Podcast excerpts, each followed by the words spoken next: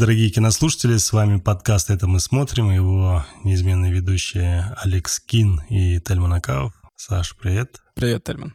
А, что ж, у нас уже в чате начались разборки. Часть людей, имеется в виду чат подкаста «Это мы смотрим», у нас часть людей, уже посмотревших, начали высказываться насчет сериала, говоря о том, что кому-то вообще прям не нравится. Вот, к примеру, Михаил Трекин написал. Не знаю, что здесь вообще обсуждать, но даже Локи последний мне понравился больше. Какой-то серик для тиктокеров, снятый тиктокерами. Что Ужасная игра серик? главной героини сильные женщины, ему не нравятся, по всей видимости, сильные женщины. А кому они нравятся? А, притянутая, ну, мне, мне нравится. Притянутая интрига и мотивация смотрю только из-за любви к подкасту. Миш, тебе, конечно, спасибо, но я вообще категорически с тобой не согласен. Буду по каждому из пунктов разбираться. Ты здесь дальше написал в спойлерах. Не знаю, что вы там нашли. Я посмотрел две серии, у меня ряд претензий. И по каждому из твоих претензий я выскажусь обязательно, потому что это как один из таких пунктов, которые, я думаю, что стоит тоже обсудить. Так что к Михаилу мы вернемся. Скажи мне, пожалуйста, первые впечатления твои, все-таки твои негативные ощущения о том, что сериал получится так себе, оправдались? Или же ты думаешь, что вроде даже неплохо получилось? Слушай, ну, я не могу сказать, что у меня были прям жестко негативные. В принципе, я... То мне есть, э, Годзилла. Тельман, это будет тотальное полное говно, это не жестко негативно. Это так, ничего, нормально, ну смотрибельно. Нет, ну ты же знаешь, вот как э, экстраполяция. Вот это жестко негативное у меня было. То есть я этот, сразу знал, что будет шито, и оно такое и есть. Да, к сожалению. Вот. А здесь у меня скорее нейтральные, я бы сказал. Нейтрально-негативные. Я понимаю, сколько денег вкладывается во весь Monsterverse, и вряд ли они прям, ну, жижу выпустят на экраны, правильно? Зачем им это делать? Легче тогда вообще не делать этот сериал чем делать его плохим. Я удивлен, что вообще Monsterverse и вообще Warner, я не понимаю, почему они приняли решение это делать через Apple TV+. Почему именно этот стриминг они выбрали? Либо ну, Apple их Мне кажется, скорее. там тендер был. Legendary Pictures. Да, Legendary, точно, точно, да, да. И я не понял, почему именно через них. Ну, а, ну, у них же нет своего стриминга. То есть у них вопрос какой был? HBO? Netflix или Apple TV? Ну, Netflix больше подходит. Почему именно Apple TV? Не хотели все серии за раз. Ну, мне кажется, Apple все же... Apple покупает. Я да, думаю, там да, есть я думаю, что они просто больше денег туда конечно, вложили. Конечно, конечно. Да. Ну, плюс, слушай, статусно я бы в Netflix не пошел. Ну, вот если мне нужен статусный продукт. Мне кажется, Apple TV... Я рад, что они в Netflix не пошли. Да. Потому что я боюсь представить, сколько там было бы... Э, Грязи. Меньшинств. А, может, просто не нужных для самой истории. Может, по этой причине тоже есть. А потом все-таки и Apple TV, и HBO люди понимают, что это будет премиум контент. Они нацелены на то, чтобы популяризировать этот Monsterverse и развивать его. То есть они же делают новый фильм там, еще один фильм. Не знаю, не знаю. Мы с тобой вот буквально нулевой эпизод обсуждали. Я когда тебе сказал, вот, если Apple TV Plus, значит, должно быть вау-вау, ты сказал оу-оу-оу. Ну, потому что прошлый Apple TV плохо, а теперь вдруг неожиданно, что оказывается... Но продакшн-то хороший у них. Ну, то, что контент плохой... Как ты быстро переобуваешься. Я не переубиваюсь. Это поразительно. Прям... На лету? Спистер, да. Скороход. Нет, ну слушай, ну даже у той же экстраполяции продакшн был, ну, более-менее хороший. И в целом, когда ты видишь Apple TV, ты такой, ну, это качественный будет продукт. Возможно, это будет шняга. Что ты подразумеваешь под продакшном в данном смысле? Ну, как снято.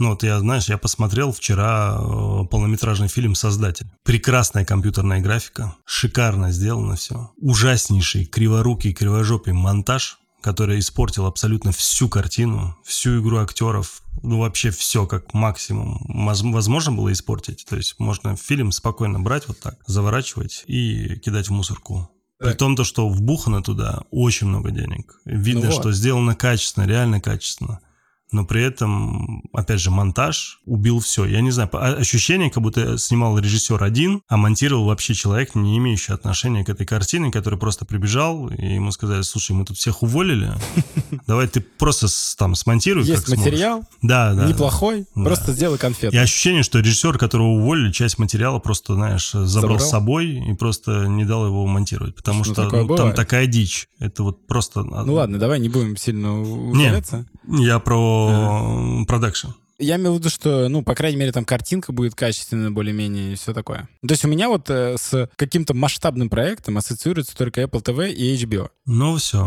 вот. надо Netflix будет сейчас сохранить меня... вот эту аудиозапись, которую ты сейчас сказал что совсем масштабным и качественным, это у тебя ассоциируется HBO и Apple TV+. В следующий раз, когда ты в очередной раз будешь мне говорить, что Apple TV+, это воу-воу-воу, ну, такое так себе это воу-воу, потому что все продукты, тебе... которые мы видели до этого, они были шлаком. Началось. Но масштабно, зато красиво. Хорошо, хорошо. ладно. Ну что ж... Э... Я не перебываюсь, я подтасовываю факты, это не одно и то же.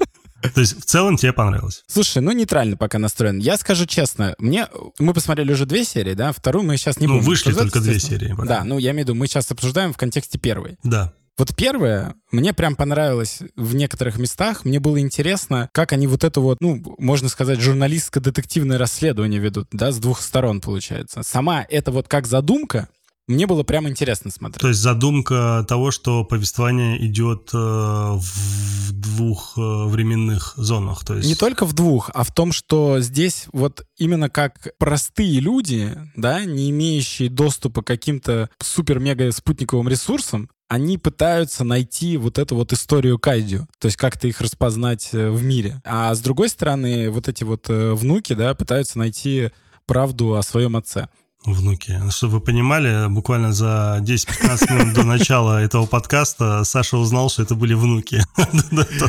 Чтобы вы поняли, как он смотрит сериал. Я провел свое журналистское расследование. Конечно, после того, как я тебе сказал, вообще-то это внуки, ты такой, что, серьезно? Ты сам об этом в тот же момент узнал. Ты просто нет. Нет, я просто тебя не понял, что ты имеешь в виду. Я не понял, понимаешь, я даже не понял твоего вопроса, потому что я был удивлен, как можно такое не знать. Это же основная идея, как бы вся. Ты супер обманщик. Ну, конечно. Короче, в целом, э, первый эпизод мне, в принципе, пришелся по вкусу. Вот так могу сказать. Мне Он оба. Первый превзошел мои ожидания. То есть я думал, будет слабее, но вот эта вот вся кутерьма, которая происходит. Там есть шляпа, на мой взгляд. Ну, такая. давай дальше будем да, уже да, да. разжевывать более детально, что тебе понравилось, что не понравилось. Э, пойдем, как обычно, по эпизодно, потому что очень важно здесь разжевать, особенно первую серию. Ко второй мы можем так немного поверхностно подойти, а, потому что там общими мазками все понятно. А первая прям, мне кажется, очень важна. Сериал начинается с того, э, что нам показывают э, героя Билл Ранда, которого играет э, Джон Гудман. Великолепный актер. Да, но мне просто первое, что бросилось в глаза, я почему сразу вспомнил тебя, что мы сейчас с тобой начнем беседовать, и ты такой, как в те года, 73-й там год был, да, это как раз-таки «Остров черепа», и нам показывают сцену из «Острова черепа», как Гудман убегает от очередного какого-то там монстра паукообразного, и он снимает себя на камеру, алдовую вот эту, да, снимает как селфи. Это очень смешно, потому что... Так никто не делал. Так никто не делал, реально. И я даже вспоминаю себя в начале 2000-х, чтобы не соврать, там, 2003-2008, очень мало кто делал селфи. Очень мало кто смотрел, вот это, знаешь, переворачивал камеру, смотрел и что-то записывал. Это было как-то очень странно всегда смотрелось. Ну, ну просто так, так люди даже не задумались о том, что можно какой-то такой автопортрет сделать. Да не, может быть, они даже задумались, но смотрелось это глупо глупо. Это точно так же, как раньше, э, когда люди снимали вертикально, другие к ним подходили и переворачивали камеры, да, потому да, что да, ты что, да, дурак, да. что ли, снимать надо горизонтально. А сейчас все, наоборот, вертикально снимают. Да. Понимаешь, очень... Это ТикТок. Что... Вот что ТикТок. Да, да, да, да. Так что все, что касается вот таких вот вещей, много чего изменилось за последние года. И вот я думал, сейчас вот Саша с первой сцены сразу начнет мне рассказывать, что вот, вот такого вообще не бывает, какая-то дичь. Как он вообще мог на такую ручную камеру с таким объективом снимать? А там нам еще показывают эту камеру, это длиннющий объектив, там 25-30 сантиметров. Всего. Как можно было на нее снимать э, вот это селфи? Он мог бы рот снимать свой. Ну, короче, ну, с одной стороны, можно ко многому придраться. Слушай, на меня на самом деле вообще никак не тронула эта сцена. Ну, я рад. Я рад, я Потому рад. что я не, не Ну, я, я, конечно же, обратил это на это скорее внимание. ты IT-гик, э, а я-то...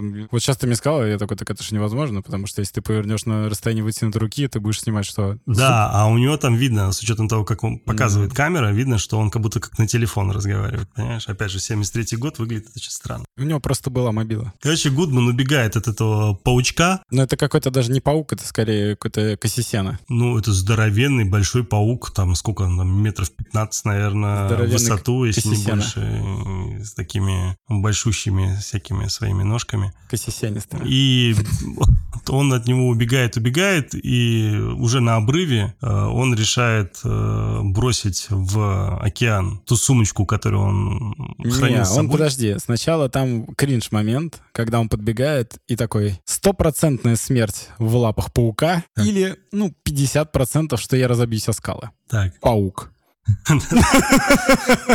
Я вот такие моменты, ну, меня они реально задевают, потому что, ну, это супер глупо. Когда человек пытается спастись, он в любом случае будет пытаться спастись. Ты помнишь э, концовку этой сцены? Ну, там, как получается, за ним бежит паук, он э, думает, что делать, э, прыгнуть или остаться Ветром на губах? на этой скале-пирсе.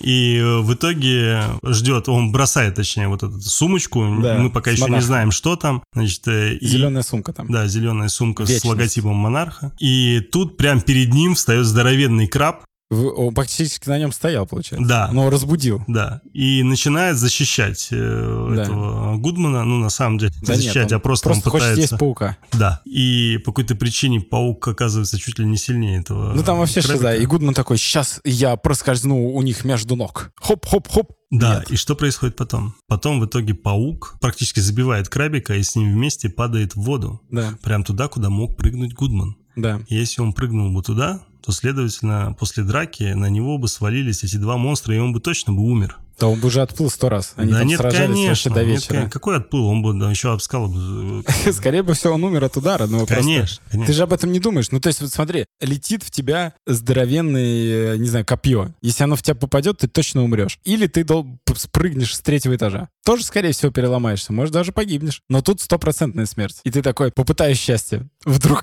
там 99,9. И в этот раз моя кожа окажется стальной, и Сложно разобьется. спорить с тобой, потому что ты прав. Да. Понятно, для чего это было сделано. Он просто умный мужик, он прикинул такой, ну если я прыгну со своим весом, я уб- убьюсь. Ну, давай так, во-первых, Может, не сожрет. как мы потом в дальнейшем выясняем, что Гудмана играет вот этот Билл Ранда, Да. э, герой, который нам потом показывают в 50-х, и в основном о нем тоже идет там повествование в, там, в четырех сериях, э, как минимум ближайших, нам его будут показывать. То есть человек, который уже сталкивался и не раз с такого Мгм. рода животными, монстрами, Да. И Ну, вполне возможно, он знает что-то больше, чем мы. Вот я тоже об этом подумал уже постфактум. То есть он может такой, может этот паук просто, ну, побьет меня? Не, может, он видит издалека, а изблизи не видит, понимаешь? Он к Не, нему это потом вряд подойдет, Я такой, думаю- где он? Я думаю, он скорее такой, блин, ну может он меня утащит себе в паутину, там, прикрепит, будет соки из меня пить. А я потом, да, как-то выберусь. А я выберусь. У меня оттуда. есть ножичек. Ножик перочинный. есть. Ну, а он же человек, а человек — это существо, которое имеет много Короче, оружия. ладно, идем дальше. Он, он бросает эту сумку, в итоге спасается благодаря тому, что эти монстры друг друга фактически кокают. Дед с, ба- Вот. с батей Нам на показывают, как э, постепенно уплывает та самая зеленая сумочка с логотипом э, монарха. И с 73 года мы перемещаемся в 2013 год. Это буквально за несколько лет до того, как... э, The G-Day. э, да, до G-Day, совершенно верно. И вот в Японском море нам показывают, как Рыбаки рыбаки, Просто- да, в своей сеточке. ловят рыбу, тунца, там, это не тунец, это сумка. И там даже чел ее хочет выбросить в какой-то момент. Он такой, блин, это скорее всего мусор. Но Не, потом он такой, ее «Нет». откладывает, да, да. А как она сохранилась столько лет, интересно? Удивительным образом, причем наполовину она темненькая, знаешь, как будто она наполовину была в воде. Ну, она просто А немножко- верхняя часть, э, Да. значит, зелененькая, как была, так и есть, при том, что, конечно, она Ее никто не выцвела. сожрал в воде, да? Хотя она такая вроде Не выцвела. Марка, она не выцвела. Ничего. Логотип остался, опять же, это важно. Да, да, да. Вы Чтоб представляешь, какое поняли. качество делал в Блин, 70-х монарх. годах? Вот, И это я вот понимаю им был, качество. им Не был то, что сейчас. выпустить линейку одежды и э, сумок. Особенно для Дождевики, Петербурга. дождевики. Да, для да, Петербурга монарх. Вообще, Слушай, надо это вырезать и самим сделать. сто процентов. Вообще кайф. Хороший такой, знаешь, э, Да, да, цвета да. хаки, Да, хороший да, прям такой же, как сумка эта. Я думаю, да. это Зайдет вообще максимально. Будущее у проекта есть, обеспечено сто процентов. Все, выпускаем мерч. Это мы смотрим, монарх, дождевик. Дальше мы в тот же период, в тот же там 2013 год, э, нам показывают уже э, сцену в самолете, как некая героиня азиатской внешности, наша Кейт. Главная героиня в этом сериале, куда-то там летит, мы пока еще не Прилетает знаем. в Токио она. Почему там же самолет говорит? Мы прибываем в Токио. Не-не, это потом уже нам известно, что ну, я к тому, что показывают. И все, вот э, они приехали, она там еще какие-то документы смотрит, но я так и не понял, я не знаю японского, я не расшифровал, что там написано, и в титрах тоже не написано, на удивление, что там было. Ну, Вот. должен знать японский, ты в какое время ты живешь. Да, и нам показывают интересный момент, с которого у меня начались жесткие флешбеки. Это ты с этого зацепился? Да, что с этого началось, а я потом вот, это когда начало... сказал, я сразу подумал, что про это, про С этого началось, потом это начало прогрессировать жестко. Причем вот мы сейчас с тобой пройдемся, я тебе по пунктам Хорошо. расскажу. И вот э, она пытается встать со своего места, и один из пассажиров рядом сидящих говорит о том, что не-не, не торопитесь, э, сейчас еще будет обработка. Начинает обрабатывать самолет, э, обрабатывать э, этих пассажиров. Непонятно, почему они обрабатывают пассажиров, но при этом не обрабатывают а сумки их, потому что ручная кладь почему-то как была в закрытых э, верхних полочках, так и осталась. Ну, потому что если уж обрабатывать, то надо, наверное, и шмотки тоже обрабатывать. Так это же так, ради чего это обработка? Ну, типа, да, якобы обработка, что там какая-то зараза, Притягивает Годзиллу. да. Годзилла да, такой, либо притягивает, либо распространяется, неизвестно. Короче, и- Годзилле плевать.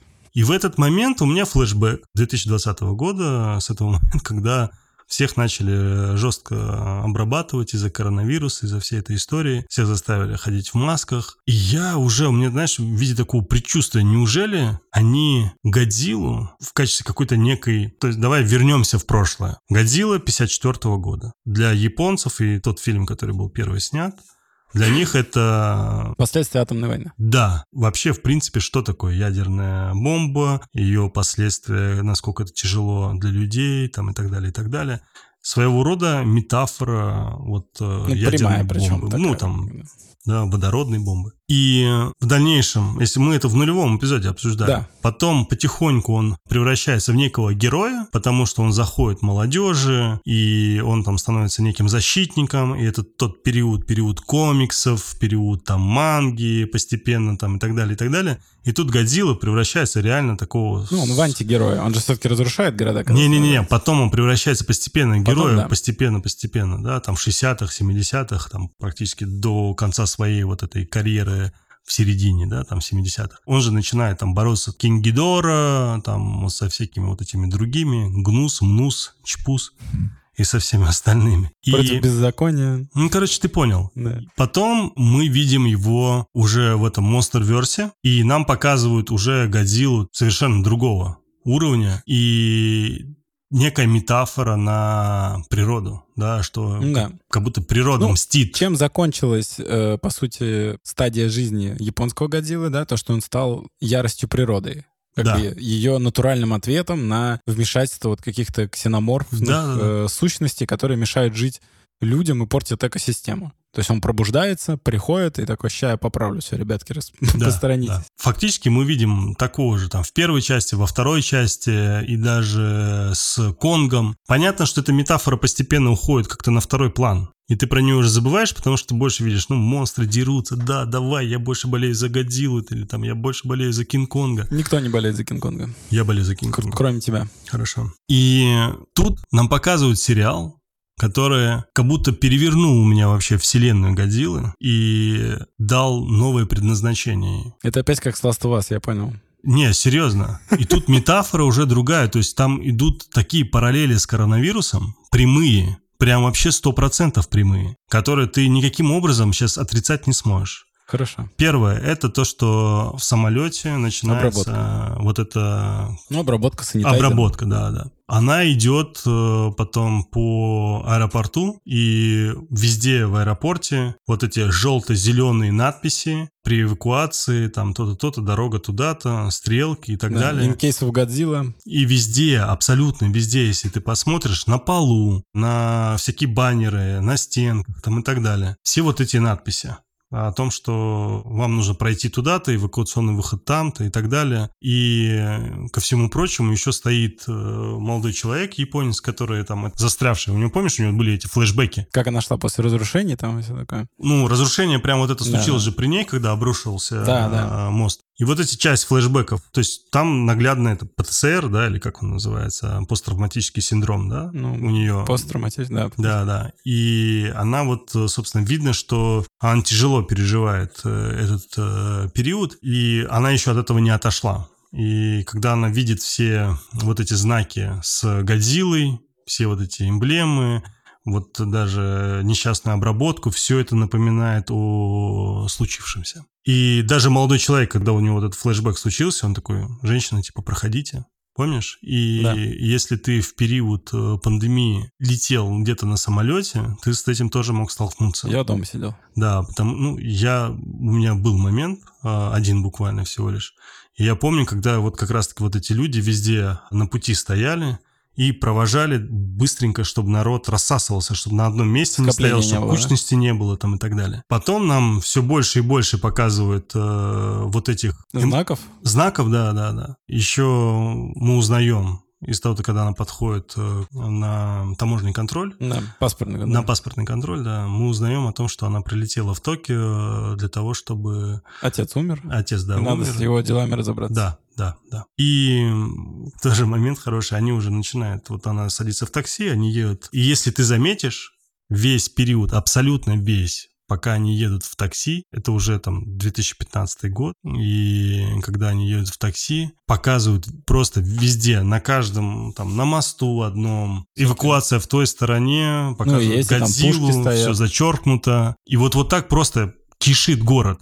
Ну и плюс там всякие заграждения стоят. Да, да, да. да. противогадзильные пушки. Да, ракетницы стоят Да. там и так далее. И там очень много а, кадров, пока они едут по городу. Если приглядеться, то там прям как пасхалки они раскиданы Годзилла просто везде, абсолютно, на каждом доме, на каждом подъезде, на каждом мосту, на каждом съезде, виадуке, в подземном переходе, на каждом этаже. Каждый кадр нам говорит, что это основная главная угроза, которая сейчас на данный момент есть в Токио. И вот э, с этим все борются. Мне кажется, это еще отсылка к популярности Годзиллы. Ну, когда, знаешь, э, он начал э, набирать популярность в Японии, Мгм. и все постеры вывешивали, там реклама была, игрушки. Слушай, нет, здесь прямая отсылка Не, я короне. понял твою, я говорю, Здесь- ну еще плюс это. Просто кажется, если ты не помнишь, у добавили. нас же вот эти значки с э, масками и там с перчатками. Ты заходишь в туалет, у тебя висит подробно Как инструкция, как тебе мыть руки, как будто ты никогда в жизни до этого руки не мыл, понимаешь? Вот этого было просто гипер много.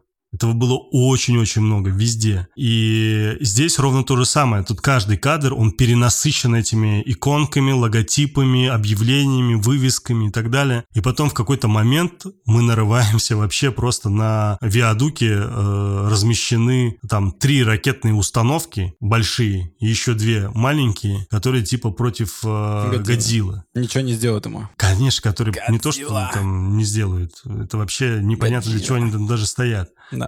И что говорит таксист, помнишь? Вот ты уже начал эту тему. Ну да, но что говорит, что вот, типа, люди стал. начали на этом зарабатывать. Да. И начали на чужом горе иметь большие деньги. И мы опять возвращаемся в коронавирус, тот момент, когда у нас на вакцине, на перчатках, на этих масках, ты же помнишь, сколько маски стоили по каким деньгам, особенно в самом начале, когда их просто все выкупили. Это было просто безумный бред. И люди реально на этом сделали бизнес, начали вести в большом количестве эти маски. Опять же параллель. Потом он, когда он все еще с ней едет, все тоже таксист говорит, вот э, я вообще считаю, что вся та история, которая была... Он сначала рассказал про эти ракетницы по поводу этого, потом говорит, вообще я считаю, что в Сан-Франциско то, что случилось, это была... Фейк. Фейк, это имитация, там типа фотошоп, там, я не знаю, видеомонтаж там и так далее. К чему мы возвращаемся? Опять все тому же, что Корона вообще не существует, ее не было, все это бред. И нам показывают его отношения, с одной стороны, человека, который через это не прошел, который просто работал в такси и просто еще не столкнулся с этим. И нам показывают другого человека, который прошел через это и понимает, что даже не имеет смысла ему что-либо говорить. Она просто молчит и откомментировалась так, знаешь, да и окей. И вот то же самое, когда у меня бывает, знаешь, когда мне кто-то начинает, да вообще короны не было, все это выдуманная история. Что, была, что ли, на самом деле? И я, как человек, заболевший ее два раза, ты знаешь, да, как тяжело пережил вторую корону, после чего у меня случилась невралгия почти на год. У меня отказала левая нога, я восстанавливал свою ходьбу, еле-еле ходил и так далее. Я, вспоминаю, когда мне кто-то что-то подобное говорит, я даже не комментирую, я понимаю, что даже смысла нет этому человеку что-либо объяснять. Что ты ему скажешь? Иди дагестанцам скажи, у которого там скосила эта корона большое количество людей. Там просто семьями люди умирали. Короче, и вот эта вся параллель с короной, она для меня прям была жутко очевидна. И мне понравилось очень это. Мне понравилось, что они вот эту историю с короной скрестили с Годзиллой. И таким образом смогли это очень грамотно, очень круто прописать и как-то склеить, что ли. Очень это хорошо получилось. Это, наверное, основной и главный мой посыл вообще всего, всего этого подкаста, именно этого сегодняшнего эпизода, потому что для меня первое впечатление, ты знаешь, да? То есть да. ты когда смотришь, у тебя там прошло сколько там, 15 минут э, серии, и ты когда это все видишь, ты понимаешь, как ребята, сценаристы очень круто это скрутили и грамотно подали в рамках вселенной Годзиллы. Это прям они молодцы. Мне это прям очень понравилось. Потом это, конечно, уже, если ты заметил, это потом сошло на нет. Постепенно, постепенно это все уже... Либо это просто ты придумал. Братан, слишком очевидно. Слишком очевидно. Вот просто, ну, давай, ты хотя бы контраргумент можешь мне? Не, у меня нет контраргумента. Ну, согласись, это слишком, слишком подходит. По каждому из пунктов э, слишком очевидно все.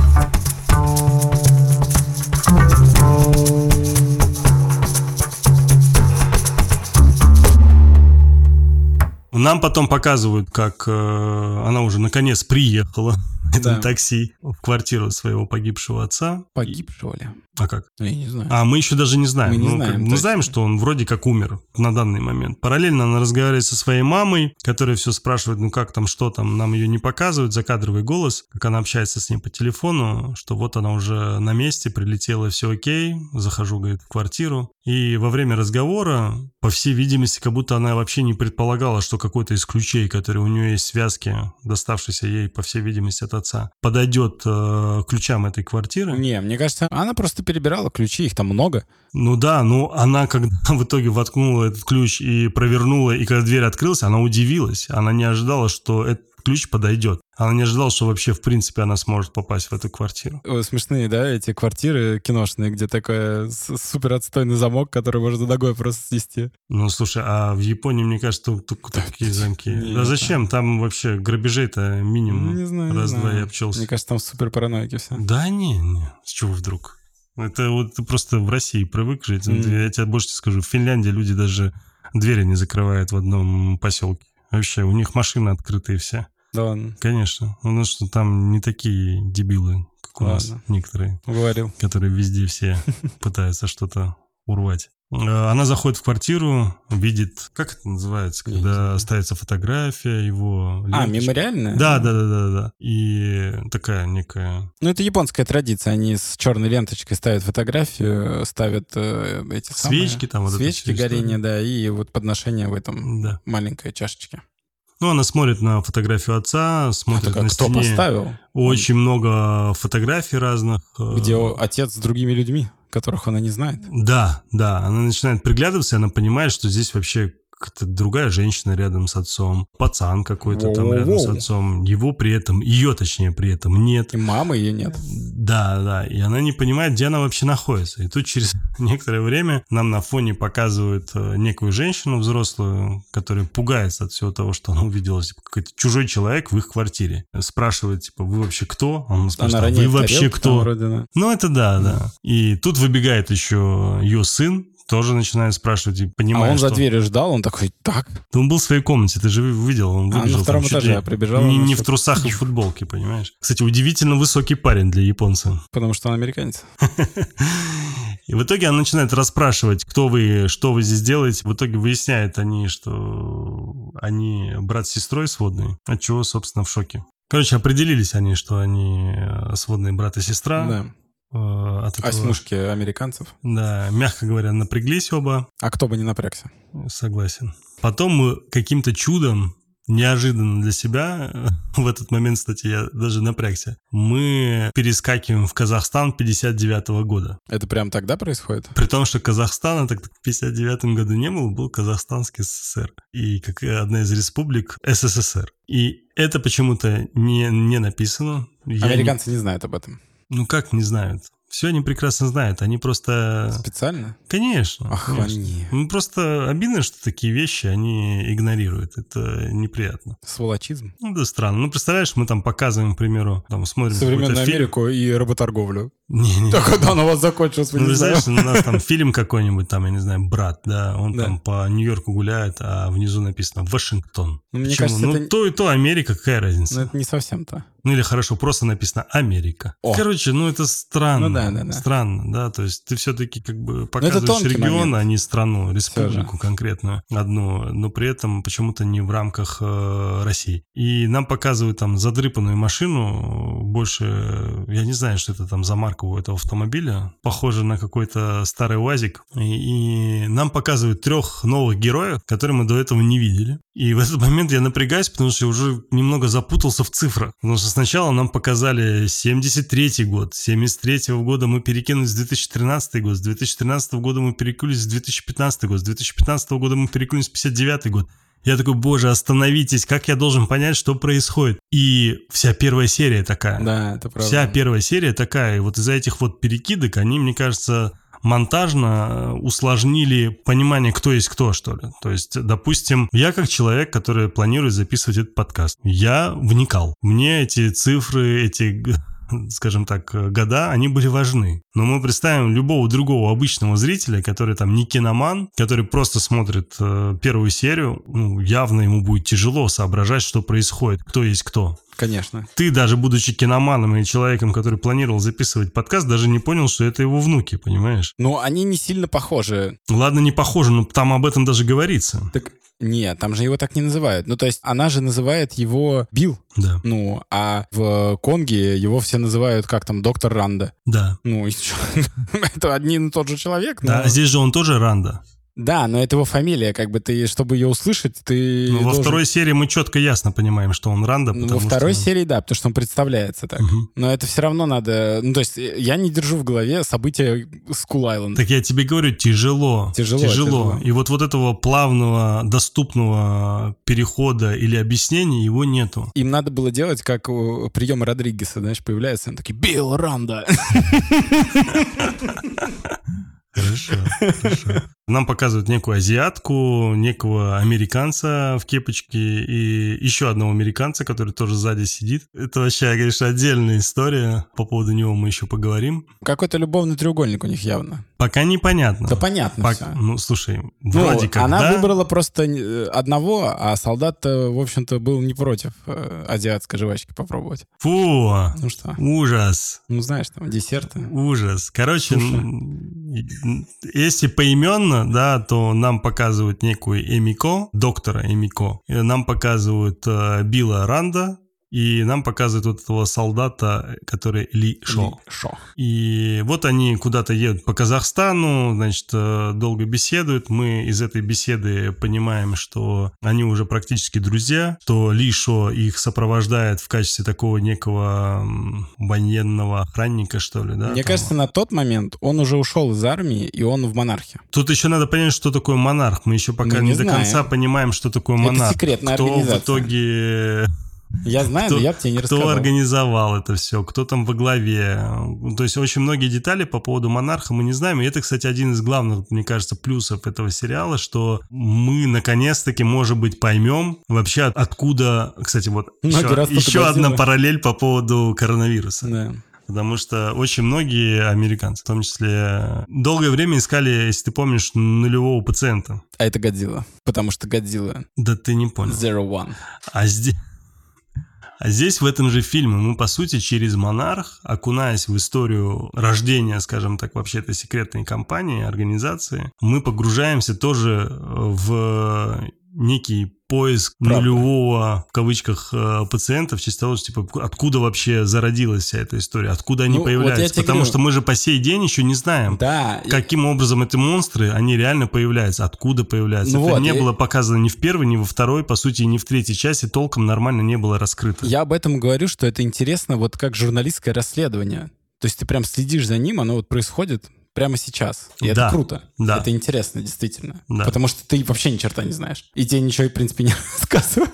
Короче, интересно, интересно. Единственное, пока вот эта суматоха с годами, туда-сюда прыг-скок, это напрягает, конечно. Приходится чуть ли не с э, блокнотиком и ручкой сидеть и записывать эту всю историю. Ну, понятно, Где ты не записи? сидишь, это я только... сижу. В итоге они достают этот дозиметр, который у них показывает там уровень радиации потихоньку. Как, как близко к Аджи. Чем, да, чем ближе они к точке, которая у них там помечена на карте, у них тем больше э, вот этот э, радиационный показывает, фон. Да, радиационный фон показывает. Увеличивается, увеличивается. И тут они уже приезжают. И тут, конечно, смешной момент даже для меня. Я могу многие вещи как бы оправдывать, объяснять э, и защищать, но вот этот момент меня удивил, почему вдруг они решили э, надеть противогазы. Потому что это параллель с ковидом? Вполне возможно, в 59 году еще не доказали уровень вреда радиации, и вполне возможно, еще тогда не все знали, как он действует. Может быть такое. Потому что, наверное, если ты помнишь даже то, что случилось В Чернобыле, в Чернобыле, а это носили, да, 70-е годы, даже тогда не все знали. Да. Потому что ты же помнишь, там чуть ли не в костюмах э, пожарных заходили туда. Ну, так и заходили. Да, не да. чуть ли. Да. Я допускаю, что думали, что это передается исключительно там каким-то воздушно-капельным путем, наверное, из-за этого они решили противогазы. Ну, смотрится, конечно, глупо, но вполне возможно, повторюсь, для того времени это норм. С другой стороны, удивили все равно противогазы, потому что они были какие-то слишком больно современные. Ну Они- да, там, скорее всего, эти синие должны... Ой, эти зеленые с да, такой длинной да. трубой. и Конечно, это- конечно, потому что я вспоминаю даже ролики, которые снимали американцы во время холодной войны между Штатами и СССР. Они снимали ролики, что необходимо делать при э, этим- Ядерном ударе. при ядерном ударе, да.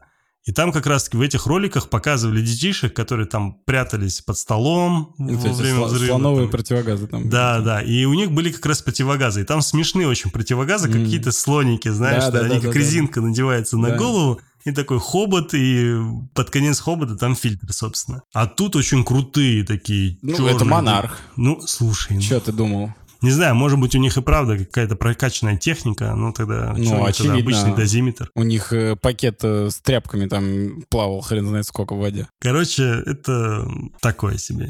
Интересно. Мне понравилось, что у этого Ранды, тогда, когда они едут, у него была всю дорогу вот эта кепка. Я не знаю, Да. что она обозначает. Просто какая-то кепка. Не-не, а скорее всего, она какая-то бейсбольная, все-таки какой-то бейсбольной команды, KC. И эта кепка у нас еще появится в будущем. Появится. Во второй серии. На, в первой серии мы еще вообще Ты, не кстати, понимаем. перепутал, зачем. и ее зовут не Эмика, а Кейка, доктор. А Эмика — это мама мальчика. А ее как зовут? Доктор Кейка Миура. Ты прав. Эмика это же мама. Точно, точно. Мама Кентара. Все Ой, верно, Да, все Кентара. верно. Спасибо большое, что подправил меня. Все, все так. Дальше они одевают эти противогазы, идут по лесу и постепенно приближаются к той самой точке, которая была им необходима. И тут неожиданно встречают пацана с ружьем, у которого значит, парень.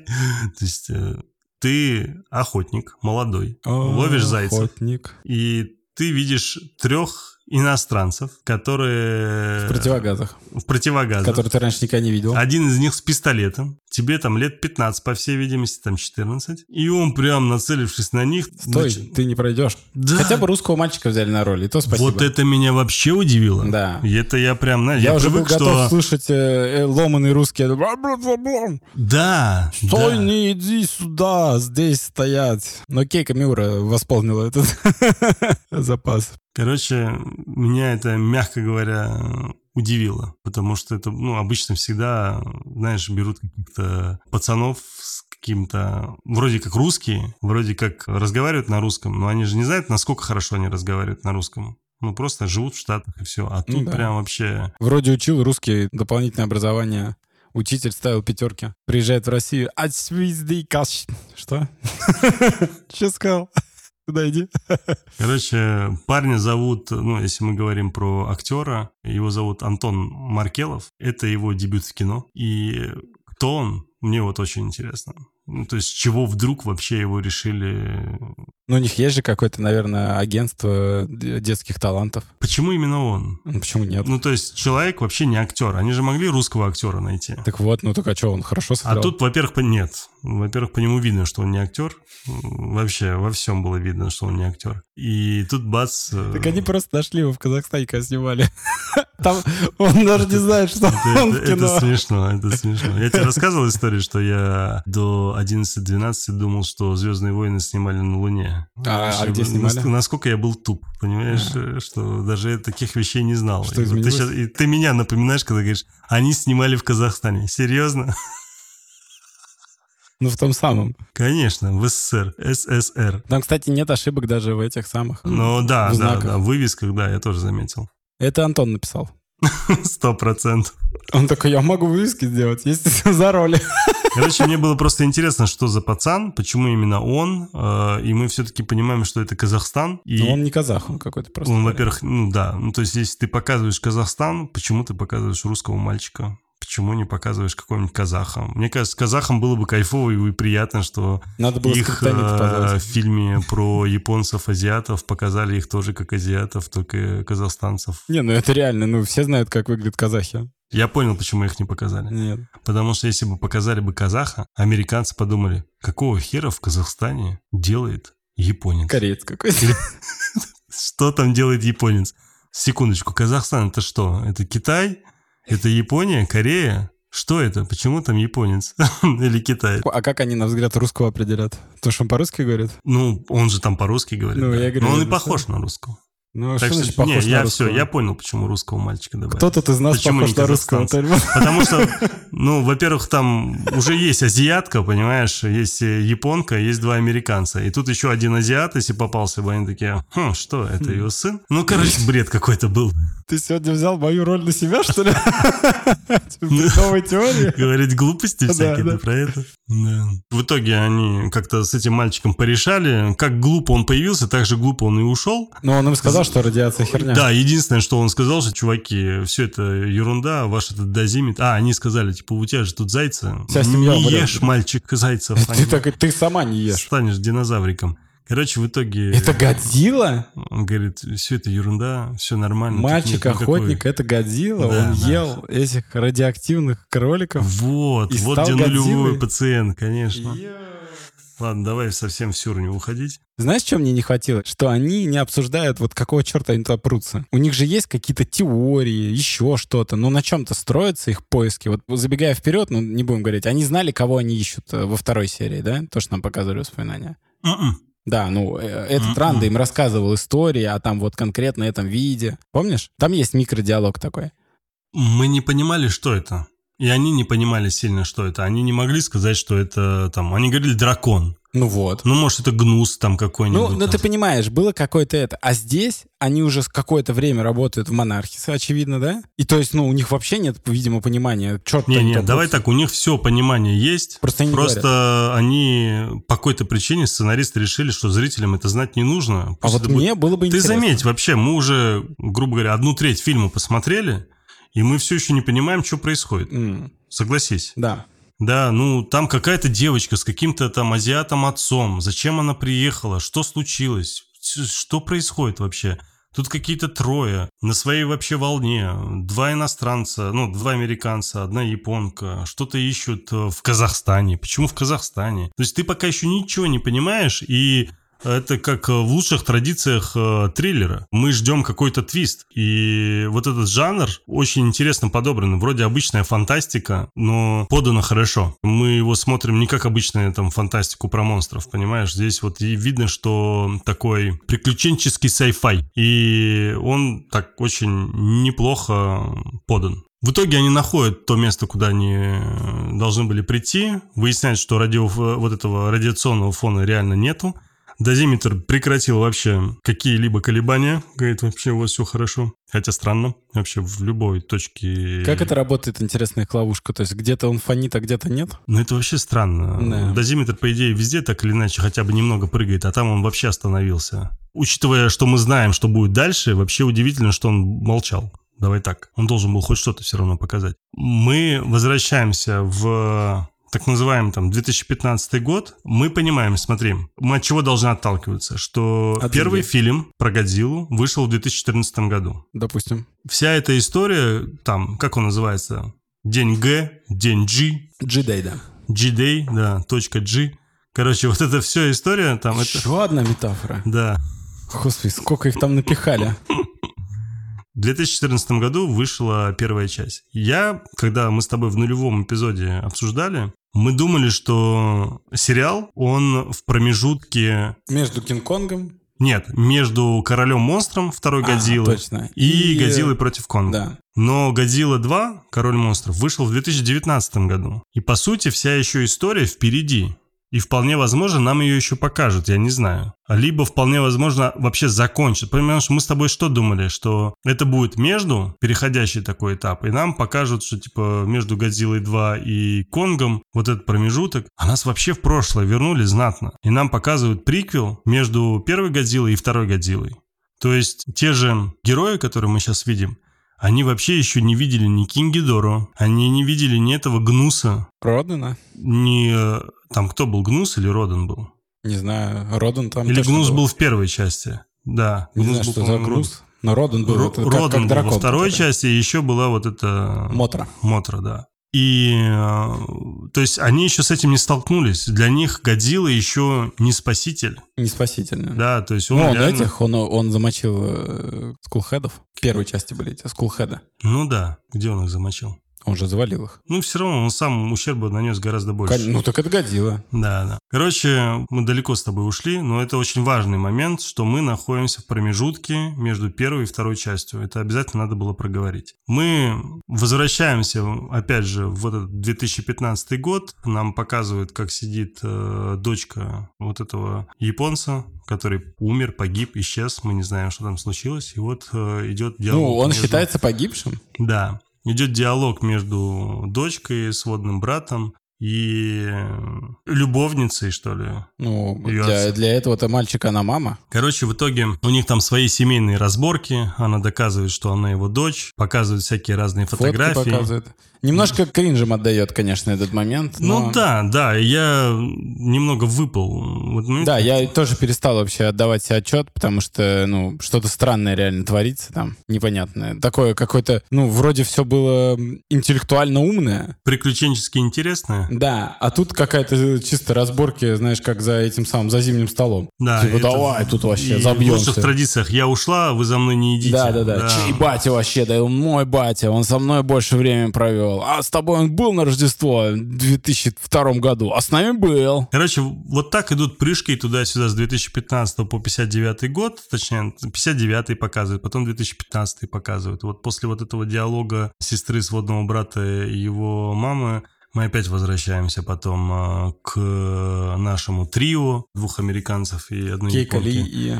Да, которая там минирует землю. Мы все еще не понимаем, что происходит. Мы все еще не понимаем, что они там пытаются сделать и для чего. Все, что они заминировали, в итоге взрывается. Все это происходит на, похоже на какую-то атомную станцию, что ли, или же на энергостанцию. Ну, короче, на какую-то станцию, заброшенную явно в Казахстане при Советском Союзе, хотя в 59 году я сомневаюсь, что могло быть что-то так разрушенное и заброшено. Согласись, в 59 году был только рассвет. Ну, вряд ли, да. Да, нам наоборот все строилось только, да, и в таком состоянии просто физически это не могло быть. Может, Ну, это какая-то еще более древняя база, которую специально забросили? Да какое, ну ты что, ну когда? Ну, выглядит шизово. Вторая мировая война была. Ну, короче, все, что касается годов, пока все очень не клеится. Да, Да. они хотели показать, опять же, все, что разрушено, все, что убого, и все, что напоминает Чернобыль, это все Советский Союз, вот все туда, пожалуйста. Мимо стреляют, короче. да, пока. да, да. Это должно быть где-то там. То есть это не может быть точно в Японии, где чисто, красиво и хорошо. Это не может быть там в Китае. Это не может быть в Европе по понятным причинам. Это не может быть в Штатах. Что остается? Какая точка мира, где должно быть всегда все ужасно, серо и плохо? Выжженные поля, понимаешь, вот эта вся история. Это СССР. Ну, короче, конечно, они говорят, что там что-то неожиданно случайное, какое-то там страшное событие случилось, но если оно случилось, оно должно быть как минимум оцеплено, там должно быть охрана, даже никому не нужно Ну, там есть Чернобыль. зацепление. Видишь, короче, там все это закамуфлировано. Мол, там была атомная станция, и она взорвалась а как в Чернобыле. Я подозреваю, что это подразумевалось. Потому что там везде написано «осторожно, радиация», все такое. Но радиации нет, да. Но радиация есть как бы, но ее нет на самом Ну, деле. там что-то точно взорвалось, либо, по всей видимости, что-то уничтожалось. Я не знаю, может быть, там еще в будущем вообще этот момент покажут. Сомневаюсь, честно говоря. Посмотрим. Посмотрим. В итоге все это взрывается, мы все У еще них не... какие-то супер снаряды вообще взрывают. Да, да, причем Это- нормальные это так какие-то снаряды. сейсмическая взрывчатка высокого класса. Как бы. Они с каким-то уже другим совершенно прибором смотрят, что оказывается под землей там какая-то большая дыра, что-то там происходит, что там какая-то пустота, доктор Кейка по какой-то причине безумно этому рада. Что происходит? Потом что-то начинает трещать, все разламываться, взрываться. Мы все еще не понимаем, что такое вообще происходит. И резко опять возвращаемся в 2015 год. После я взрыва... уже в какой-то момент думаю, да может хватит, вы хотя бы одну линию какую-то придержитесь, объясните вообще, зачем это. То есть, знаешь, ощущение, что ребята хотели навести какую-то интригу, у них это получилось, и ты боишься уже во время просмотра, что эта интрига не сработает. И тебе начинает уже это бесить. И вот этот напряг, он присутствует. Есть такое. На, мы возвращаясь опять в 2015 год, э, наша героиня Кейт Ранда, да, она беседует с мамой по телефону, и в какой-то момент... Э, Алярм. Исчезает связь, и по телефону начинает э, все мигать. Как это вот это называется? Сирена, вот эта да. вся эта история. У японцев же это развито, у них прям в телефон это все вшито, если, не дай бог, какая-то тревога. У ну, них у них прям... потому что землетрясение, там эти цунами. Короче, в итоге сигнализация или не тревога, вот эта вся история, да. помнишь, как у всех там японцев случается, и все, все куда-то сразу бегут, что-то случилось явно, и она с этим первый раз сталкивается, но внутренне понимает, что что-то страшное. Все японцы бегут в бомбоубежище фактически. Годзилла убежище. Годзилла убежище, да. Тут к ней, к ней подбегает э, высокий японец, ее сводный брат со своей мамой и они дружно бегут туда. И все это под э, такую эпичную, настороженную музыку, все как положено. Опять же показывают вот это Годзилла убежище, вот эти зелено-желтые или желто-зеленые вывески. Ну тут уже не тянет на ковид, потому что их все гоняют в одно место, как бы ковид так особо не победишь. Так, ты дальше не притягивай за уши то, Ясно. что не нужно притягивать. Вопрос в том, то, что что с ней потом произошло. И когда она понимает, где она находится, что происходит, когда он начинает ей все это объяснять, э, и мама там тоже его начинает там все объяснять, у нее начинается такая некая паническая атака, и потихоньку она вспоминает, вспоминает вот все, что тогда произошло с ней в Сан-Франциско, и погружается в тотальный полный флешбэк. И нам показывают вот эту историю. Про автобус. Э, которая случилась э, в Сан-Франциско с этим автобусом с школьным. Город Это самый известный школьный желтый автобус, который знают все во всем мире проходит Годзилла. Помнишь этот момент в первой части, когда Годзилла проходит сквозь мост? Мост Сан-Франциско? Да. Кто же его не знает? И тут как раз-таки все, естественно, падают и прыгают все вот эти детки сзади. Как раз-таки она их освобождает, и там выбегает буквально там 5-6 детишек. Она учительница, кстати. Она учительница, да-да. И в тот момент, пока они прыгают, происходит там еще что-то, и Годзилла, дергаясь за зацепившийся его трос от Попался. моста. Кусок в итоге этого асфальта или чего падает на автобус, на переднюю Страшное часть, дело. и автобус в итоге летит вниз с оставшимися детьми. Ужас. Ты смотришь сериал, который вообще должен был быть тупо там про монстра, и ни в первой, ни во второй части, ни в Кинг-Конге вообще в драму никто не уходил. Ну, там Все больше там умирало. про монстры и так далее. Если там кто-то умирал, он умирал как-то очень быстро, без крови, мгновенно. Военные в основном там. Ну да, да, и тебе как-то сильно жалко не было. Давай по чесноку. Ты как бы даже там, это расходный материал как бы в этом фильме, потому что ты вообще о другом смотришь. А тут мы смотрим э, сериал про монарха, где мы видим, как фактически из-за Годзиллы э, погибает большое количество детей. Ты посмотрел, сколько там, 20 минут фильма, и при тебе бац, и целый автобус с детьми, все, умирает. Годзилла и это, не конечно, виноват. неожиданно, согласись. Ты как бы... Считаешь ли ты, что виноват Годзилла? Конечно. Нет. Он просто шел.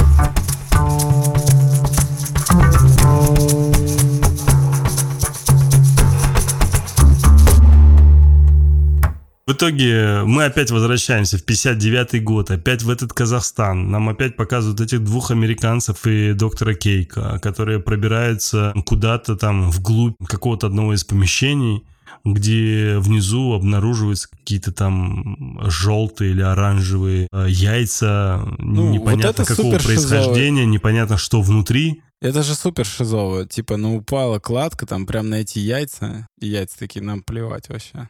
Да, и они понимают, что это яйца, при этом почему-то такие, давайте посмотрим. Что Да за шиза? И неважно, кто там из этих... Ну, то есть мамашу нам даже еще не показали, согласись. Ну да. Ну, имеется в виду Причем этих- они говорят, она должна тут быть. Да, Но пока-то да, она не здесь. да. Мы тут только что взорвали. Короче, они долго там с друг другом спорят. Доктор Кейка, как самая главная безбашенная дама. У меня вопрос. Я, говорит, пойду сейчас вниз пробы снимать. Вот просто чисто логически. Мы знаем, что монарх секретная какая-то государство финансируемая организация, правильно? Но, судя по всему, работают там три человека. Чем они занимаются, вообще непонятно. То есть они нашли какой-то выводок чертовых монстров в Казахстане. Понимаешь? Как планету чужих нашли. И они такие, ну пойдем, возьмем пробы. Из оружия у них пистолет. Один.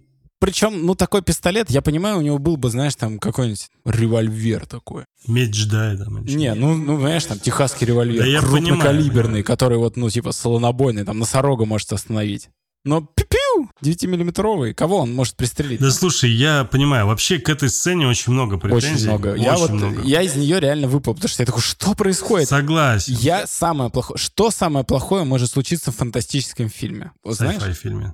Ну да, в sci-fi фильме. Что может для меня? Самое главное, самый большой минус в мире. Когда я смотрю фильм, там присутствуют ученые, так как в Прометее, это для меня все. Я перестаю их уважать, их кинообразы. Ну, да, потому- удивительно, что, видишь, мы с тобой сразу поняли, о каком фильме идет речь. Да. Ну, то есть я понял сразу. ну, я потому что смотрел, это все то же самое. Потому что тема с, вот в Прометее, как он со змеей пытается разговаривать ути-пуси делать. Да это вообще... О, какое-то непонятное яйцо только что раскрылось. Суну руку туда. Ну там дичь тотальная, согласен. Так а здесь никакой разницы. Ты видишь, что там пульсирующая какая-то жижа э, внутри не- особи. Какие-то эмбрионы. Да, ты только что взорвал потолок, ты знаешь, что е- есть какая-то мать, которая может прийти, а это, скорее всего, здоровенный монстр. И ты так, пойдем там развлечемся. Неужели не Причем, было других учитывая того, методов? что случилось до этого, Да. а это 59-й год, про всех здоровенных монстров они уже давно-давно знают. То Ну есть вот. они понимают, что реально... Я тебе говорю, то есть как будто три человека, просто полевой отряд, да там армия должна была. Они должны были это увидеть, передать по рации, там должно прилететь на вертушках еще 500 миллиардов человек, все это оцепить, но если им нужны пробы, и собрать. А тут получается, ну, Да непонятно. нет, там повторюсь. Я, давай, остановимся. Это реально дичь. Все, что там происходило, дичь. Как они решили все вдруг неожиданно даже вдвоем туда спуститься?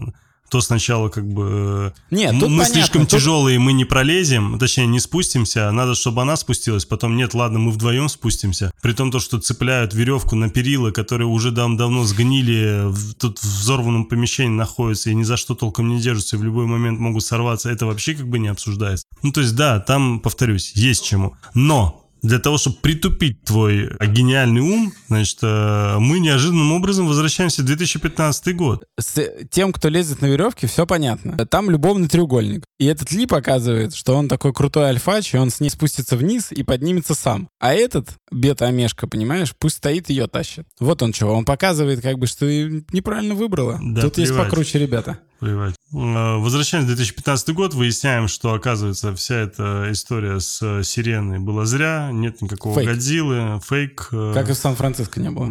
Да, да. Тут, собственно, они уже возвращаются обратно домой, и там странный диалог происходит. То, то сначала моя мама, говорит, тебя приглашает, как будто они до этого не разговаривали. Но они не знают, что она говорит по-японски. Он говорит, что моя мама приглашает тебя на чай.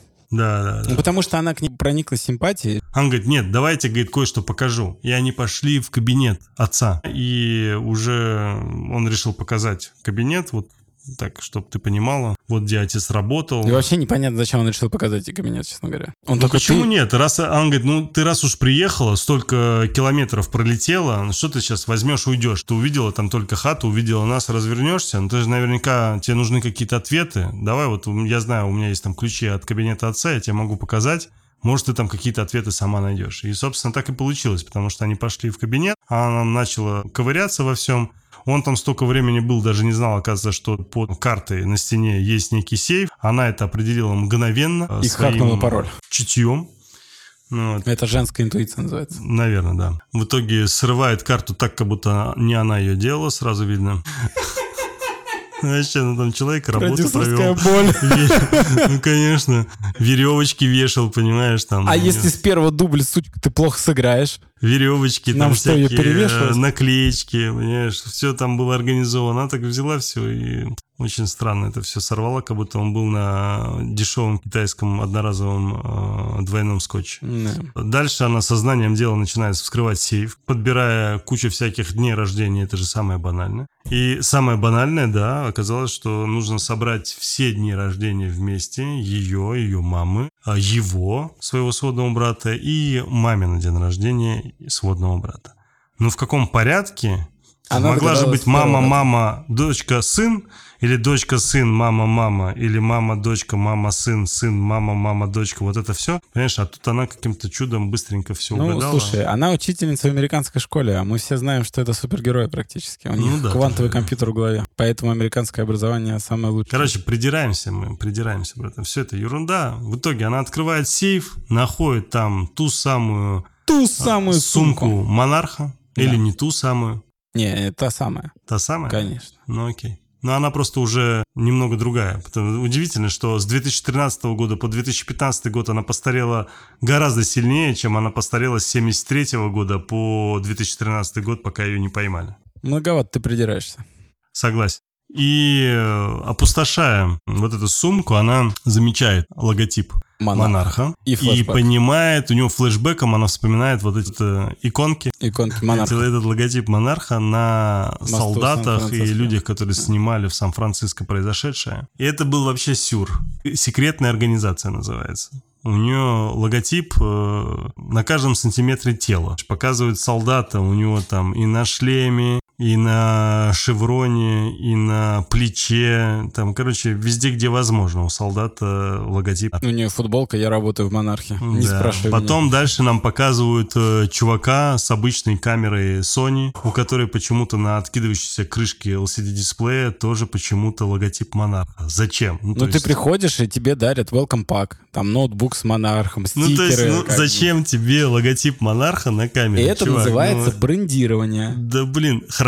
Там дальше идет история, когда с дозиметром следующий чувак э, идет. И у дозиметра у него спереди логотип монарха, и с левой стороны сбоку тоже логотип монарха. Ну, то есть, ну, чтоб ты сто процентов заметил, понимаешь? Ну, вдруг ты не заметишь, Ну, если он у тебя будет только спереди. понимаешь?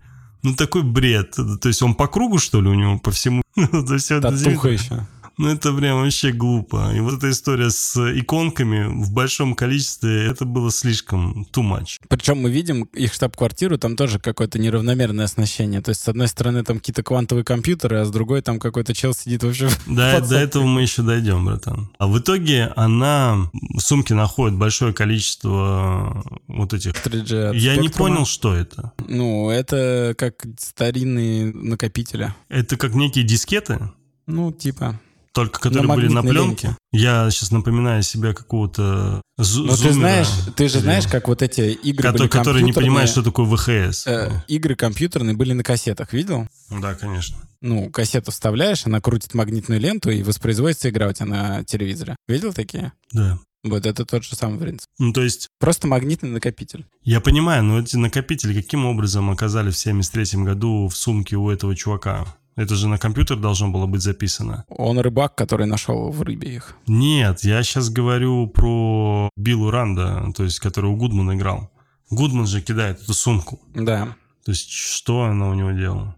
Каким образом он ее записал? Где, когда? Он в монархии работает. Они да, я знаю. Я имею в виду, я смотрел «Остров черепа», я не помню эту историю, чтобы у него там что-то было. Потому что это придумали вот сейчас к сериалу. Я вообще не понимаю, зачем на остров Черепа э, тащить секретные материалы такого уровня. То есть, что ты с ними там собираешься делать? Ты Просматривать на их. фактически необитаемом острове находишься. Зачем тебе эти Да откуда я там? знаю? Вообще непонятна мотивация монарха и чем они Я занимаются. даже, я больше тебе скажу, я даже не понимаю, зачем он выкинул их в море. Он же кинул тогда еще сказал, типа, вот, народ, это вам, какие-то там познания. Короче, может быть, просто мы еще не все знаем, и не все раскрыто. Вполне возможно, что Может, он был э, агентом Билл Ранда был монарха? вообще единственным владельцем этих данных. Может, и он по и сути есть монархом был он в единственном таком лице, что ли. Один монарх. Поэтому так и называется монарх. Посмотрим. В итоге как раз э, потом они идут... э, Он как ведьмак. он Только идет своей темнокожей подружке. Красивая такая девочка. Билл Гудман, он как Я ведьмак. не Билла Гудмана, я про Он- он высокого японца. Как ведьмак, который охотится на Кадзю. Но так как человек не может убить Кадзю, он просто данные собирает.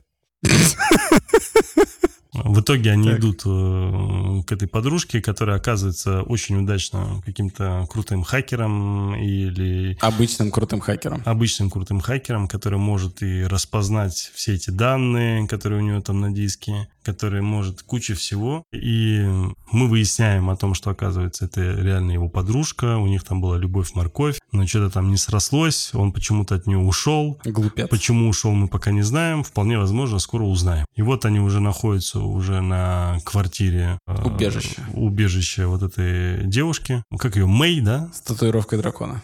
И она там быстренько, все у нее в компьютере, все циферки бегают, все как у настоящего хакера, все цветет, прям все по красоте. И она там все распознает и расшифровывает все необходимые данные и на компьютере.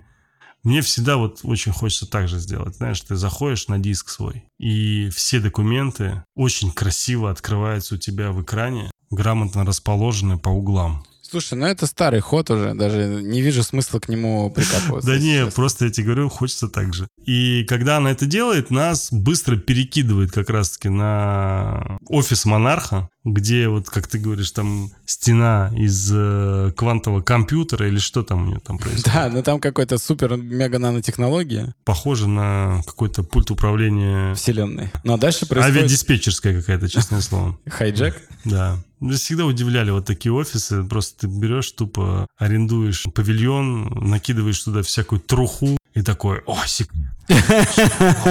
Сразу секретный офис, секретной компании с секретным крутым логотипом, который можно увидеть секретно везде. Красиво. Красиво. Ну, это вообще какая-то шиза. Как это... Они, какой они там, блин, сигнал засекли, когда спутниковое кодирование, которое используется в том году, уже вряд ли даже кто-то знает, какое оно было. Нет, ты не понял. Э, монарх. Они зашифровали данные. В связи с тем, что срок годности этого шифра истек, они опубликовали этот шифр в интернете, но он был привязан к их э, сайту или хостингу или чему-то. И когда она скачивала этот шифр и расшифровывала его, она скачала фактически от них. И поэтому было системное уведомление о том, что было использован этот шифр. И часть документов, которые она начала расшифровывать, высветилась это у них. А потом она уже отключилась от этого хоста, и остальная часть расшифровки осталась э, у этой Мэй и вот этих еще двух э, высокого японца и своей сестры. Почему они и начали за ними бегать? А не потому, что у них данные надо у них забрать, а потому что они не все данные получили. То есть у них на экране высветились только часть данных расшифровками, которые успел э, компьютер забрать в момент того, когда она забрала э, расшифровку. Но потом, она же прямо об этом говорит. И потом, когда эта расшифровка прекратилась, в самом начале этапа, то есть она скопировала эту э, расшифровку и дальше уже начала использовать сама. Мы. Звучит, конечно, странно. Она прямо об этом говорит. Ну ладно. Это прямо в сериале сказано.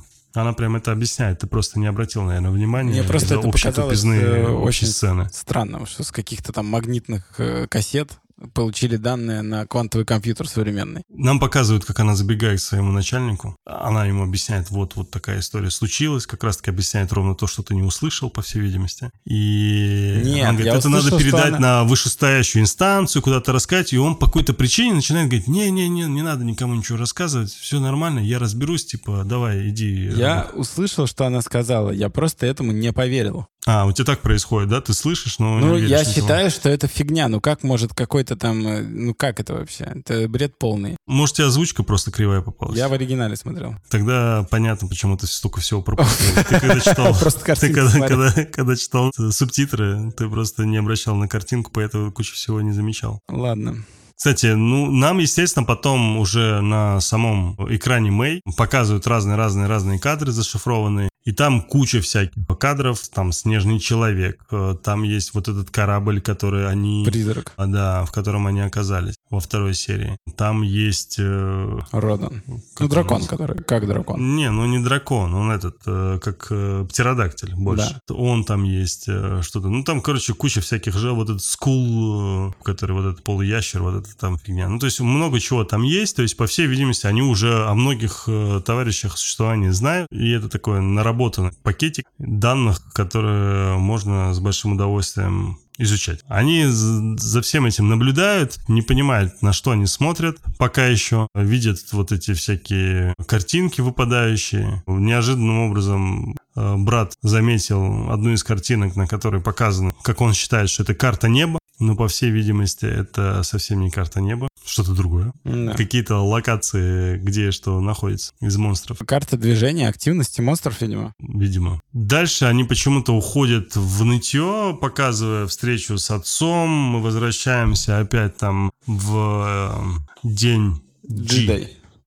да, так называемый. И она тоже, как бы, у нее опять очередной флешбэк, от которых уже просто голова кругом, потому что от их слишком много. Ну, знаешь, вот это голова. вот, когда... А вот как это случилось? И она начинает как бы рассказывать, и потом камера постепенно приближается к герою, все ближе и ближе и ближе. И постепенно мы уходим во флешбэк. Очень много флешбеков. Да, очень много. И Кстати, до сих пор мы не знаем, кто был их отец. Ну, понятно, что он работал отчасти на Монарх, мы это а понимаем. может и нет. Чтобы понять, кто работал на Монарх, надо для начала понять, кто такой Монарх. Но мы это еще поймем. Не, ну я тебе серьезно говорю, потому что, например, смотри, Кейка могла работать на Монарх, а Ли и Ранда могли не работать на Монарх. Как Ранда не мог работать на Монарх, если у него все эти данные Может, были? он их украл? В 73 году, с того момента, как э, ты сам знаешь, что случилось с Кейка, тут э, Ранда в 73 году уже не работал, да работал, все прекрасно. Так он, смотри, может, после случившегося с Кейка он э, решил их... Да, он работал. Как он на острове Черепа оказался, если он не работал? Ты путаешь. На острове Черепа не было еще такого понятия, как монарх.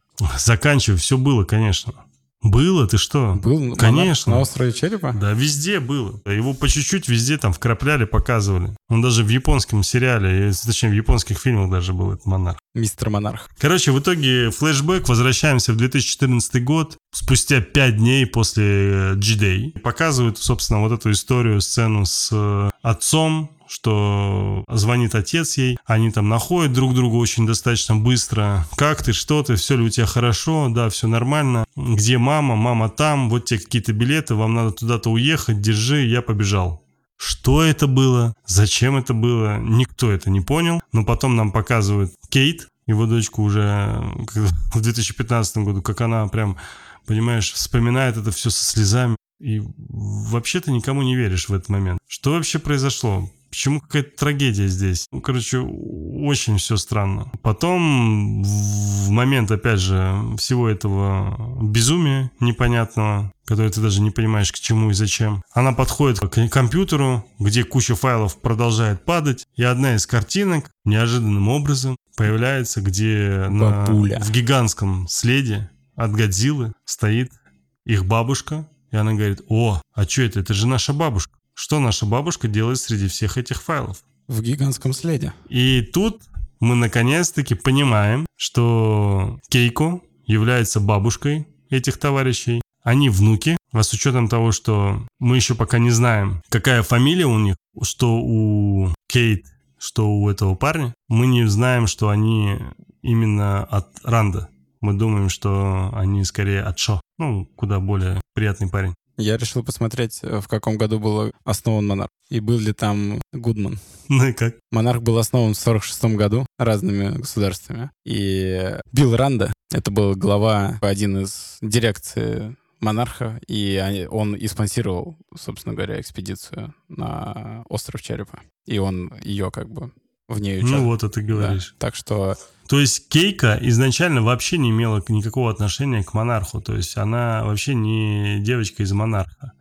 Из монарха, по сути, бил Ранда. Может, Потому что если в 59 году это было, понятное дело, то есть Ранда гораздо раньше. Потому что он же, получается, попал в монарх после той истории, которая случилась с ним на этом корабле, который нам покажут во второй серии. Угу. 46-й год. Ты понимаешь, это случилось сразу после Второй мировой войны. Да. То есть вполне возможно, они Блин, неплохо, неплохо. Подожди. Короче, вот это непонятно, как это все работает. Я просто сейчас думаю. Вторая мировая. Дальше идут э, испытания с ядерным оружием. В июле испытывают вот эту бомбу пустыне. Потом, собственно, испытывают еще две бомбы уже на Хиросиме и Нагасаки. Да. И что-то они пробуждают благодаря всем этим взрывам и таким вот толчкам. И в 46 году появляется монарх, потому что Появляются они из-за появления, появляются из-за появления а, Годзиллы. Ладно, все, давай, мы сейчас с тобой заснем, изучая всякую эту историю. Давай Пусть дальше. рассказывает нам сериал об этом. Кто мы такие, чтобы копаться? Да, может, у них вообще другая история. Короче, они Да. в итоге... Мы возвращаемся в 59-й год в Казахстан в очередной уже раз, э, и нам показывают вот эти идеальные яйца, э, в которых э, непонятные существа. Она там пытается взять какой-то мазок или я не знаю что, почему именно мазок, почему Я ватной палочкой. не знаю. И вдруг неожиданно все начинает разваливаться. С чего вдруг началось все разваливаться? Что упало? Что взорвалось? До этого почему ничего не разваливалось? И тут, не успев ничего взять, никакой мазок, они быстренько собираются обратно бежать к своим веревкам, чтобы подняться. И тут из яйца, столько времени ожидая именно их, начинают какие-то жуки э, выпрыгивать и по какой-то причине интуитивно сразу бежать за Шо и за Кейка. Что за жуки? Зачем? Зачем они? И самое удивительное, что вроде Билл такой спортивный чувак. То есть Ли Шо один сам по какой-то причине может подниматься. Легко причем достать. Легко. Быстрее, чем она. Да. А в это время Ли одной рукой держится за веревку. Почему-то вот этот момент очень был смешной, когда Ли Шо до нее дотянуться не может. Да, для того, чтобы ее спасти, потому что эти жуки ее там держат. Тот уже не может ее держать, все руки в крови. Что мешало Ли чуть-чуть опуститься вниз? Ну, не серьезно. Что лишало чуть-чуть опуститься вниз для того, чтобы хватануть ее рукой? Ну, он такой тоже, блин, а если меня схватит, я-то не хочу умирать. Она, в общем-то, его жена. Почему именно за ней побежали? Почему не за ним? Я не знаю. Короче, вот эта сцена, Почему она... они собрались в какую-то колонну, как в World War Z? Да, да, да, да, да, да. Короче, в итоге эти жуки окутали нашу бедную кейку И тьму забрали с собой. уволокли. Веревка не выдержала, наш Билл Ранда не выдержал, опустил, и в итоге кейка полетела вниз вместе с жуками умирать. И это прям Может, она не- стала их- неожиданная трагедия. их королевой.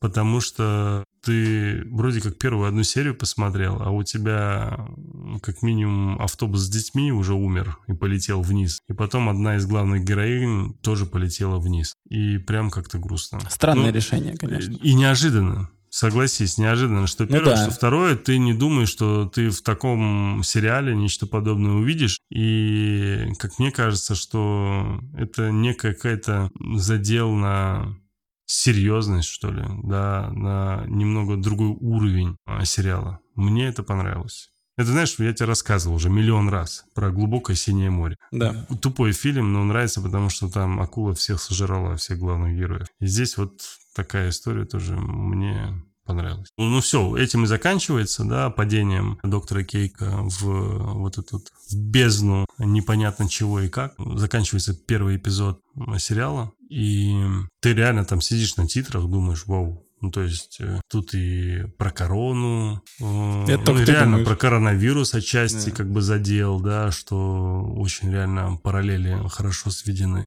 Тут и посттравматический синдром, тут и э, влияние вообще на молодежь всей этой истории. Плюс еще вдобавок Про двоеженство. показывают, как одна из главных героинь умирает. Ну, то есть вот это все так достаточно серьезное отношение к сериалу. Понимаешь, это не кажется тебе какой-то чепухой. Тебе не кажется, что это какая-то ерунда. Да, много ч- к чему мы смогли придраться. Да, вот давай даже сейчас э, откроем комментарии нашего Михаила. Я пока ты ищешь, э, зашел тут на вики э, Монарха. И тут есть страничка, посвященная Хироши Ранда. Единственная информация, которая здесь есть, это то, что мы узнали, что он влюбился в двух женщин. И все. У остальных тут Ну, расписано. мне кажется, они сейчас после первой серии это добавили. Э, Нет, тут про других уже расписано все. Смотри, э, Михаил пишет. Актеры ужасно играют, что истерику в метро, что гонку по серпантину на джипе, что диалог со стволом у виска. Все настолько унылое и кукольное. Так, по поводу гонки по серпантину и ствол виска, это из второй серии. А что касается актера, ужасно играют. Не согласен. Я не увидел, чтобы актеры плохо играли. Я увидел скорее очень э, простой монтаж, и который просто актеров э, с неудачной стороны показывает. По поводу логичность, нелогичность, ну, здесь э, это уже вторая его претензия. Так, суперсекретное агентство «Монарх», просто цирк. Всего два агента, но зато какие потрясающие тупые. Санаторий не менее прекрасный. Камера в каждом кусте, но можно сбежать, а, срезав ремешок. Так, э, Михаил, все это про вторую часть. Я думаю, что всю эту тему, оказывается, мы можем спокойно обсудить э, во втором эпизоде нашего подкаста. И тут я смотрю, люди, конечно, уже в чате общаются, спойлер на спойлере что-то там комментируют. Я не понимаю, зачем они скрывают под спойлером все, потому что, по сути-то, мы сейчас все равно Короче, спойлерим, пожалуйста. Подожди, сейчас будет интересный момент. Кепку, раз уж я зашел на Вики. А, Ты пробил кепку, о которой я тебе сказал, Да. KA? да, и Так. это кепка бейсбольного клуба из Канзаса, который называется Kansas City Monarchs. Круто. Собственно, он из-за этого, и, получается, бил основатель Монарха. И назвал он, получается, Монарх в честь своей любимой бейсбольной команды. Возможно. Интересно. Как тебе тот факт, то, что нам же, как ты знаешь, э, Лишо, да, так называемый, его же показывают в разном возрасте. Нам его показывают э, в первой серии молодым, а во второй серии нам его уже показывают э, в возрасте. Так. И кайф в том, то, что молодым нам показывают сына Рассела, а в возрасте показывают Курта Рассела. Да ладно. Ты не знал, что Уайт Рассел сын Курта Рассела? Ты серьезно? Блин, реально, как ты смотрел сериал? Скажи мне, Ну, как пожалуйста. я должен это Это знать? что, внуки? Это что, дети? Это Ну, что, Уайт меня. Рассел сын реально Курта Я Рассела? не знал, что это сын Курта Рассела. То есть то, что они тебе похожи, то есть тебя не смущает? Ну, хороший кастинг. Нет, я считаю, что вообще сама идея, то, что они сняли Уайта Рассела в качестве некого молодого Курта Рассела, это круто, потому что они Круто. реально похожи. Но то, что они взяли э, на роль молодого Гудмана человека, который совсем не похож на Гудмана, вообще не похож. и самое смешное, что Гудмана нам показали в 73 году, толстенького, бородатого, старенького. Да. И в 59 году молодого энергичного Билла Ранда, который через 14 лет должен превратиться вот такое вот, как Гудман. Ну, у него жена умерла. Блин, хорошо, ладно. Тут мне нечего сказать. Молодец. Хорошо ответил. Вот это, конечно, интересно, весь этот заход, да? Какой? Ну, вот этот семейный. То, что есть вот эта вся их семья, Рандов, Мгм, она, получается, стояла у истоков монарха, скорее всего.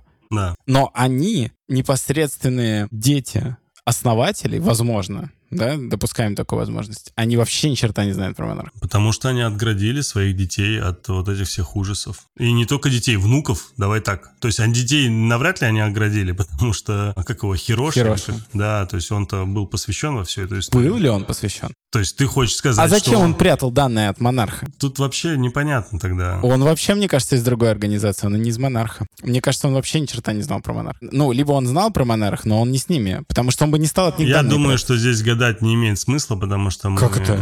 А Ну, зачем потому мы что здесь собрались? По нему сложно сказать. Ну, он вообще какой-то. Мы только знаем о нем, что он Потому что у него, видишь, у него там была карта, у него были определенные какие-то там данные. Эта карта похожа на то, что было среди засекреченных материалов. То есть он что-то все-таки знал. А Вполне возможно, эти данные у него просто тоже не лежали, они в сейфе просто так. Наверняка он их тоже расшифровывал, наверняка тоже пытался понять, что Так там он, внутри. может, сам расшифровал. Может быть, вообще сам расшифровал. Потому что когда нам его показали в 2014 году, вот э, с дочкой, нам показали такого немного э, испуганного человека, который Параноика. куда-то бежит в боязни на то, что что-то случится. Э, Что случится? Вполне возможно, то, что случилось уже в 2019 году, когда Ну, было нападение вот этих всех Да. монстров. Ну, короче, его судьба интересна, потому что о нем вообще ничего не известно. Знаешь, я вот жалуюсь, с одной стороны, на вот эту всю историю с э, годами. Влево, вправо, вниз, вверх, да, там 59 7, ну я все это перечислял уже, не буду повторяться. Но с другой стороны, вот эта перекидка между 59 и 2015, она интригует, и она заставляет э, тебя как бы ожидать э, что-то интересное. Мы смотрели уже вторую серию, Да. хоть мы ее прямо сейчас и не обсуждаем. Но там, мне кажется, они немножко подпортили эту тему. Мне интереснее было бы смотреть дальше, что будет, а не приквел приквела. Давай посмотрим. Оценки- Дорогие оценки наши серии. кинослушатели, перед тем, как мы перейдем ко второму эпизоду, давайте мы поставим оценки. Саша, твоя оценка первому эпизоду? Семь. Моя 8. Моя 8, потому что убийство доктора и убийство целых детей в автобусе — это прям очень трагично. И Выстрадали бал с тебя? короной, параллель с короной — это вообще топ. Это очень хорошо подано. С учетом того, что это снимали сериал вот прямо сейчас, я четко, ясно понимаю, что это на основе всего этого было дело. Слишком очень много общего. Я уверен, что если вы пересмотрите первые 15-20 минут э, первой серии, вы сами все увидите. Все слишком очевидно. И это круто. Это Ты как- очень хорошо Ты подано. как конспиролог. Нет, здесь ничего, ну, опять же, здесь слишком очевидно. Ладно.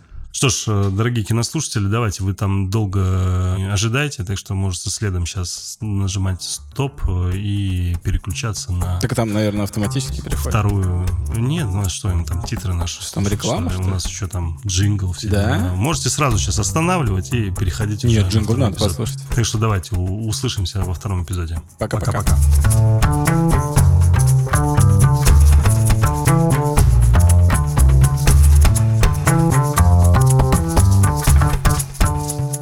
Это мы смотрим. Ваш проводник в мире любимых сериалов. Спасибо, что слушаете эпизод до конца. Подкаст «Это мы смотрим» доступен на всех подкаст-площадках. Ждем ваших отзывов и комментариев в социальных сетях. Все ссылки в описании. Подкаст «Это мы смотрим» сделали для вас ведущие Александр Кин и Тельма Накавов. Звукорежиссер Иван Петров. Графика Софья Егинова. Продюсер Сергей Епихин. Подкаст «Вселенная Бердикаст» 2023 год.